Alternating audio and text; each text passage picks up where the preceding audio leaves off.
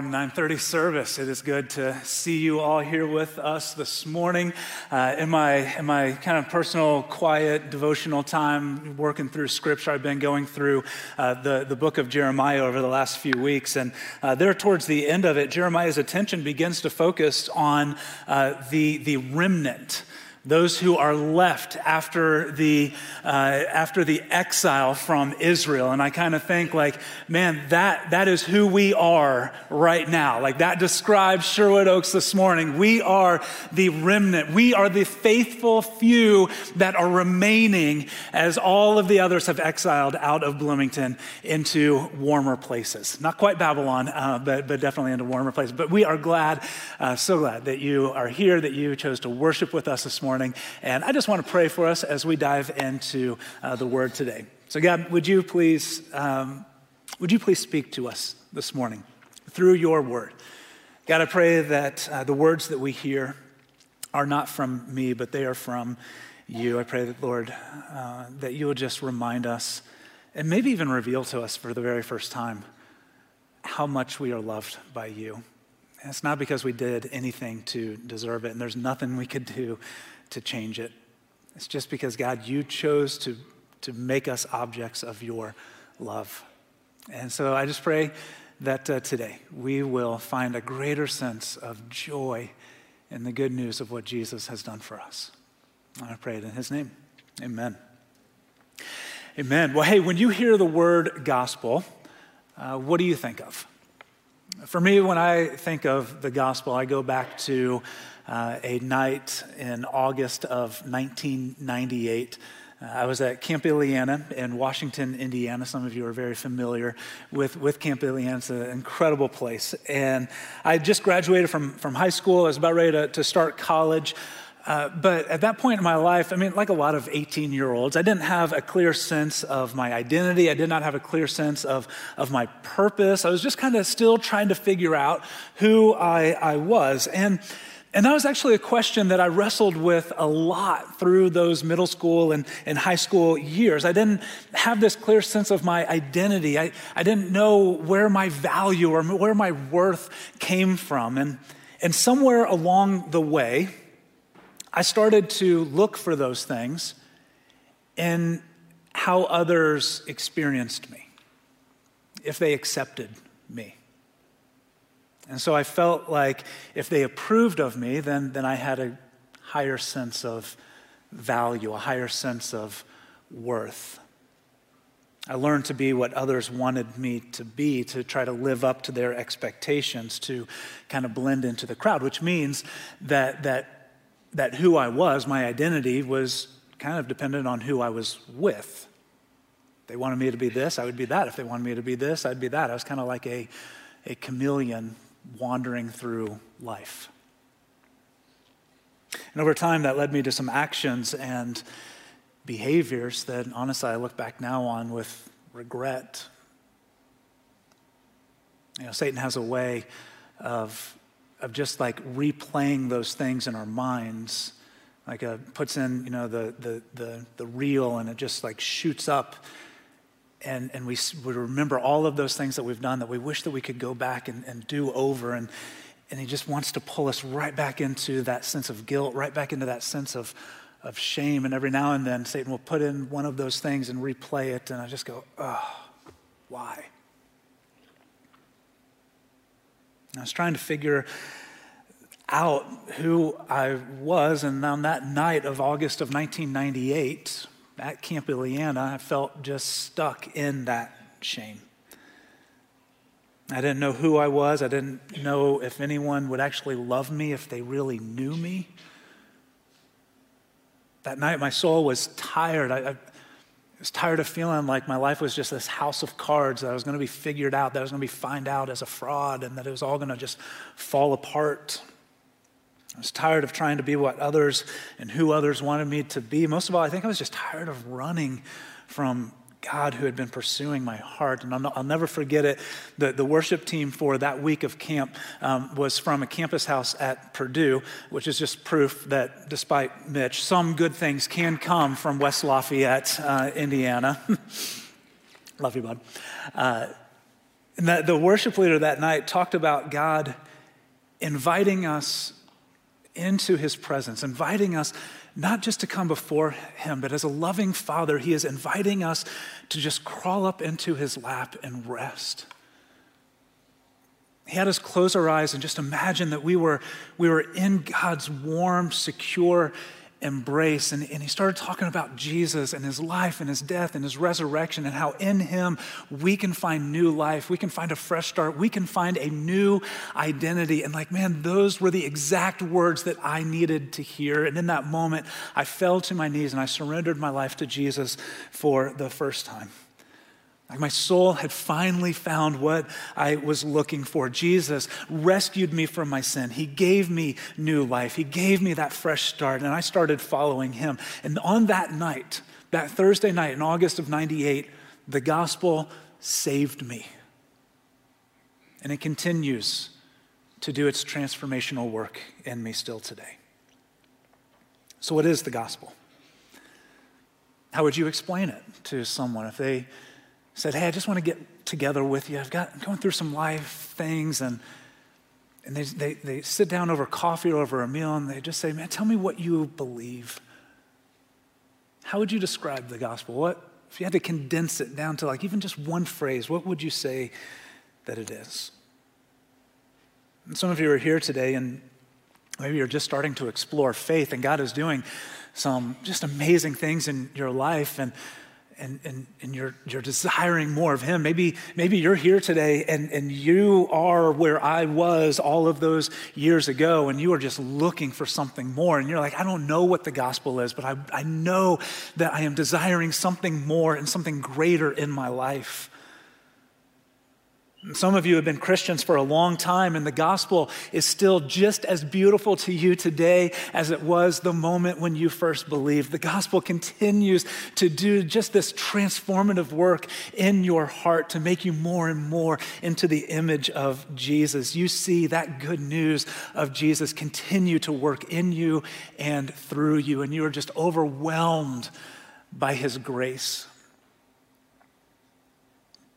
Some of you, I'm sure if you were honest, would say that maybe the gospel message has just kind of become boring to you.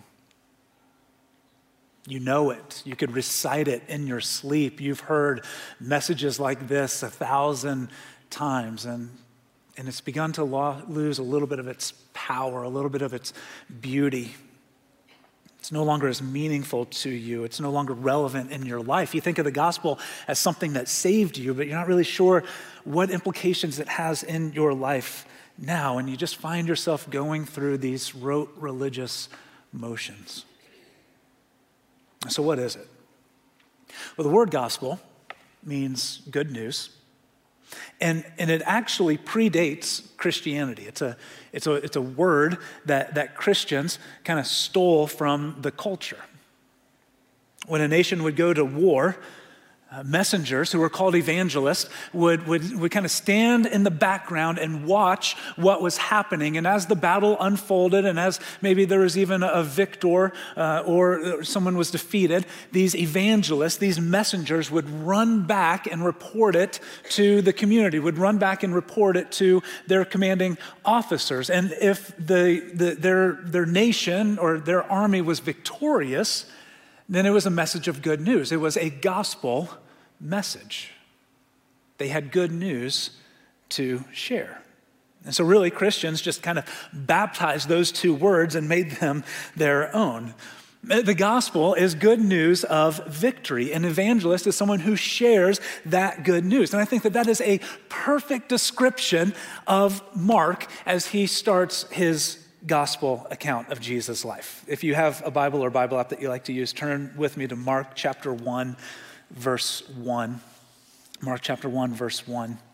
Uh, we're, we're starting a, a, new series this morning called uh, Beginner's Guide to Greatness. And over the next few weeks in, in Core 52, we're going to be looking at how to find the great life in Jesus as we live out this gospel. And so we're going to talk about things like faith and, um, and leadership and servanthood and, and the life and what God desires from us and for us.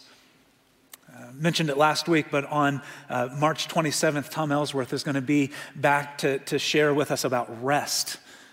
Something that even in retirement, I don't think that he's getting a whole lot of. That guy is as busy as, as he has ever been, and we're looking forward to having him here in a couple of weeks. If you're, if you're new with us, Core 52 is this year long study through uh, 52 of kind of the, the, the, most important passages in Scripture that, that teach us about what it means to be a follower of Jesus. That, that kind of helps us understand what the Christian faith is, what it's all about. And we invite you, we just crossed over the halfway point last week. And so if you want to jump in with us, you can go out to the lobby, get a book. It's $10. Or if you don't have that, we'll just give one to you. And uh, we're, we're talking about the core verse in here on Sundays. We're reading about it through the week. We're talking about it in life groups. You can get plugged into any of those things, uh, either on our website uh, or out in, in the lobby. And, and today's core verse is Mark 1, verse 1. And this is what it says The beginning of the good news about Jesus the Messiah, the Son of God. The beginning of the good news about Jesus the Messiah the Son of God. So, right off the bat, Mark says, I have a gospel for you. I have some good news to share with you. And, and it's not about one nation being victorious over another nation. This good news, this gospel message is about the King of Kings and the Lord of Lords, the promised one of God who defeated death, who conquered the grave, and who invites all of us to find life in him. That is Mark's gospel message. That is his good news about Jesus that he wants to share. And so Mark writes this account of Jesus' life in order that others can, can know and believe the good news that he has found. So that others would be as captivated by Jesus as he was. And you get a sense that Mark can hardly contain his sense of excitement about this good news.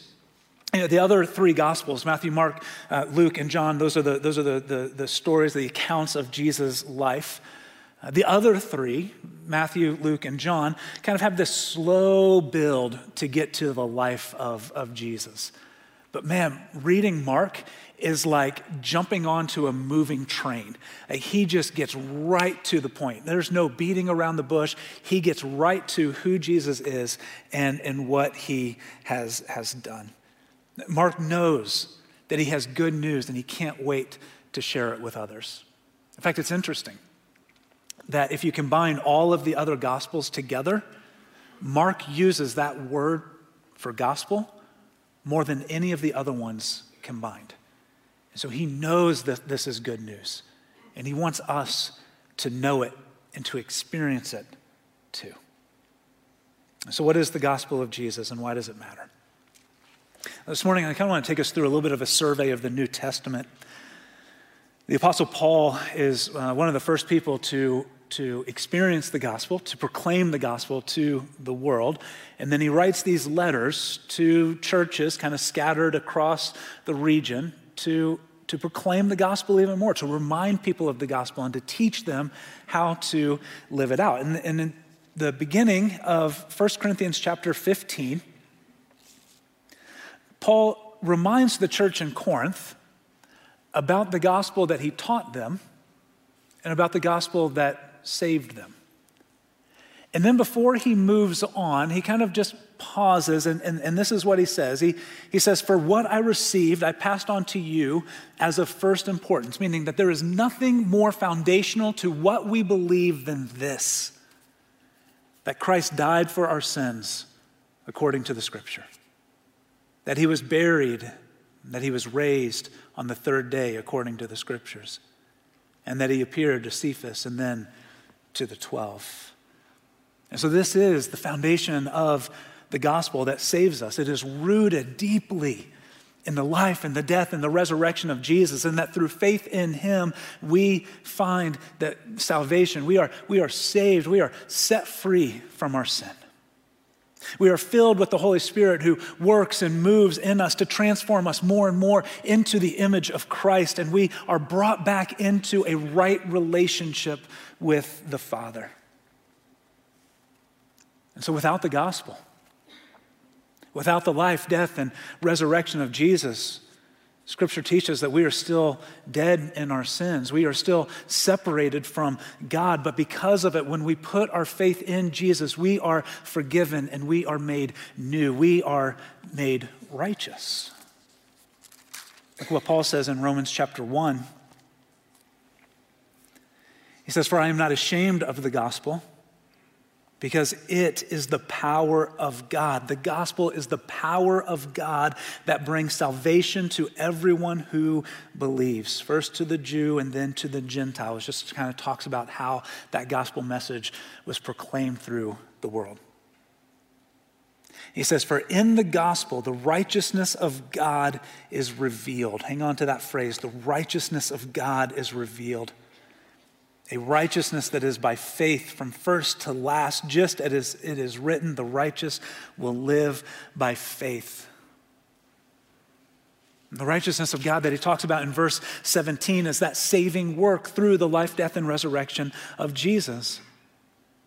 And that righteousness is revealed, it is, it is given to those who, who confess their faith in Jesus. And, and so, what we glean from this and through the rest of Scripture is that our salvation starts and ends with faith alone. There is nothing that we add to it. And when we believe and when we put our faith in that gospel, Paul tells us in 2 Corinthians 5 17 and, and 18, this is one of the first passages of scripture that I, that I preached. Therefore, if anyone is in Christ, meaning they've put their faith in him in that gospel, the new creation has come. The old has gone, the new is here. And all this is from God who reconciled us to himself through Christ. And then he says in verse 21, which I don't have up on the screens, but if you have your Bibles open, you can look down there. This is the gospel in, in one verse. God made him who had no sin to be sin for us, so that in him we might become the righteousness of God. That is the gospel message. It is the good news that God saves us through the life, death, and resurrection of Jesus. And the truth is, is that the gospel is more than that, but I'm telling you, it is not anything less than that. And the good news actually starts off with some really bad news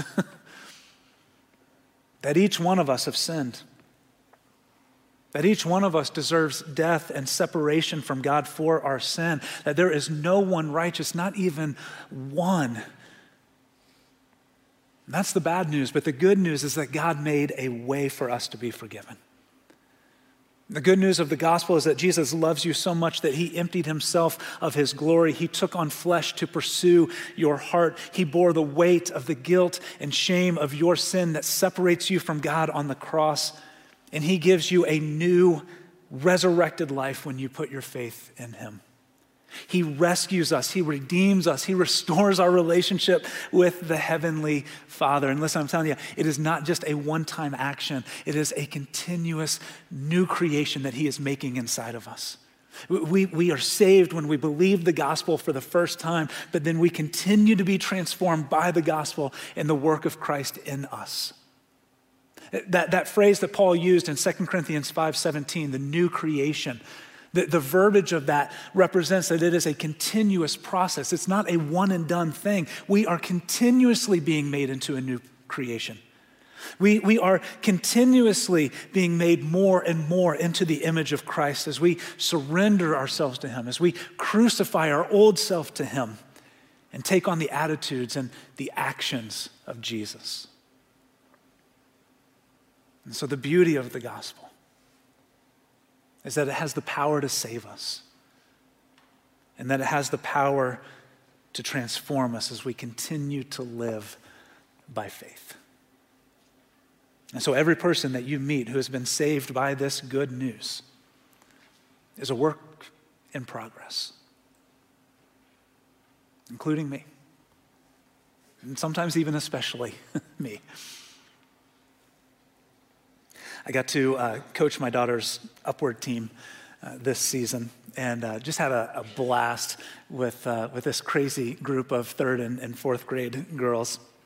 we had a little team party at our place on Thursday uh, where we got to celebrate uh, a really good season, all the fun that we had. And it was just so beautiful to see how these six young ladies who did not know each other beforehand just really grew over the, the nine weeks to become good, good friends.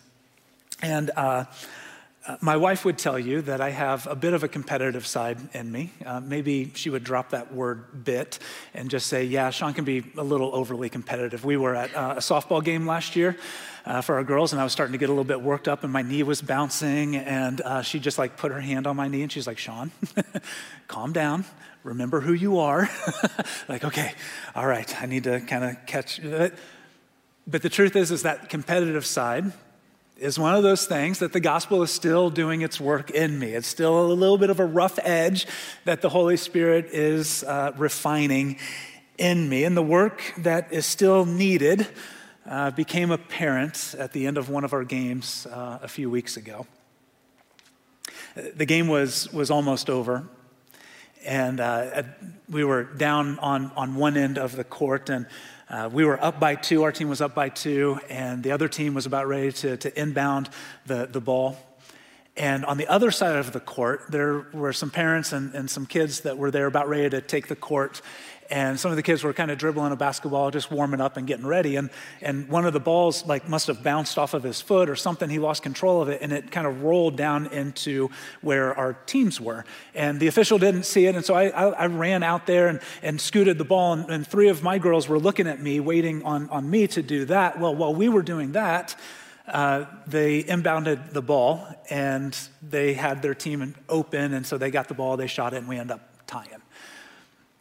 Big deal, right? But I was upset. that competitive side in me came out, and I told the official, who I know and who I love and I have so much respect for, what happened, and I let my anger get the best of me a little bit. I didn't yell, but I wasn't kind, and I let him know how I felt. And the rest of the day, it absolutely ate me up at how I had treated my friend. Hmm. I was thinking about that as we were singing that last song about just the Spirit pressing new wine out of us. I think that's what the Spirit was doing in that moment for me. And, and here's the thing that, that afternoon, that evening, like I knew that I was forgiven for my anger. Like, just add that to the laundry list of things that Jesus has already forgiven me for. And so I was good with God, but I was not good with my, my friend. And scripture is clear, man, if we're not good with each other, then there's, we need to work on that as well because that influences and affects our vertical relationship too. And the gospel that saved me went to work continuing to transform me. That was on a Saturday afternoon, and all I could think about was Jesus teaching in the Sermon on the Mount. Like, if you go to worship and there you offer your gift and you remember that someone has something against you, leave your gift at the altar, go and make it right, and then come back. And I thought, well, I'm going to be preaching the next morning. I can't hardly leave my sermon here in the middle and be like, hold on, stick tight. I've, I've got to go and take care of something, run off, go do that, and then come back up. And so I'm like, well, dang it, I have to do it now. and so I called my friend and I asked for his forgiveness. And he graciously gave it to me. And it was just one more reminder that I am still a work in progress. And listen, that I need the gospel just as much today as I did 24 years ago when I first believed. And that's why the gospel is such good news. It continues to save and transform us if we allow it to. It continues to shape us more and more and more into the image of Christ as we die to our old selves and we take on new life. And so let me ask you this morning how is the gospel transforming you? What is the work that you see it doing in your life today? Is the good news of Jesus and what he did for you making you a more grace filled person? Giving you joy and peace and kindness? Is there evidence of the gospel working in and through you? When people look at you and your life and how you live, do they see more of Jesus and less of you? Do you find yourselves more consumed by the things of God's kingdom, the things and the people that matter to Him, than the things in this world? Those are the places where the gospel intersects with our life, and the Spirit wants to continue to be good news and transform us into a new creation. Those are the places where the hope of the gospel comes to life in our life, and it shines to others because they serve as evidence of God's grace working in us. So, if you find yourself today having believed the gospel once but not really sure what it means to you now, maybe that's the place to start to let the good news of God's grace wash over you again. Let the gospel of Jesus' life, death, and resurrection begin to seep into those spaces and fill those holes, the areas where you need to surrender, where you need to lay down more of your life to Him. The places that you need to crucify, those places where you need the righteousness of God to transform you. The power of the gospel to not only save you, but to make you a new creation. Here's what I found to be true in me and in so many others. So that as the gospel does its work in us, we can't help but share what it does for others. We become like Mark, who, who has been with Jesus and has, is just captivated by this good news and can't wait to share it with others. And if you're not sure how to share the gospel or how to share the good news of what Jesus has done in your life, Logan mentioned it earlier, but our spiritual formation team is offering a new three week class called Exploring Your Story. And it's all about being able to share the gospel with others in light of what God has done through the gospel in you. It starts on March 27th during the 11 o'clock service. We'd love for you to join us. One last scripture as we close off this morning. It comes from Ephesians chapter 2. And Paul writes, Because of his great love for us, God, who is rich in mercy, made us alive with Christ even when we were dead in our transgressions. It is by grace you have been saved.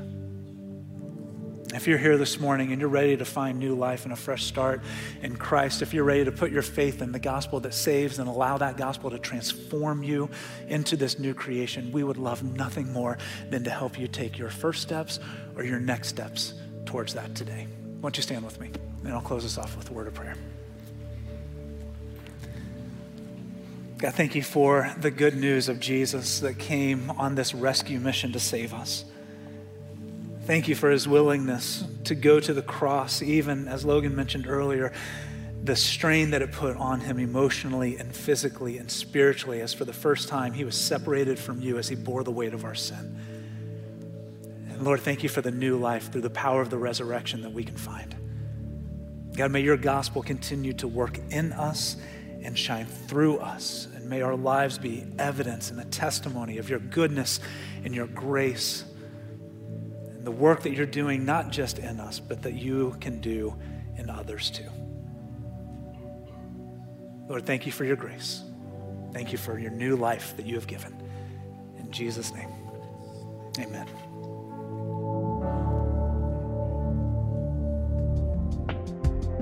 Thank you for watching this message from Sherwood Oaks Christian Church. Did you know you can view any message from the past six years at socc.org/messages? You can also view complete worship services from the past month at socc.tv.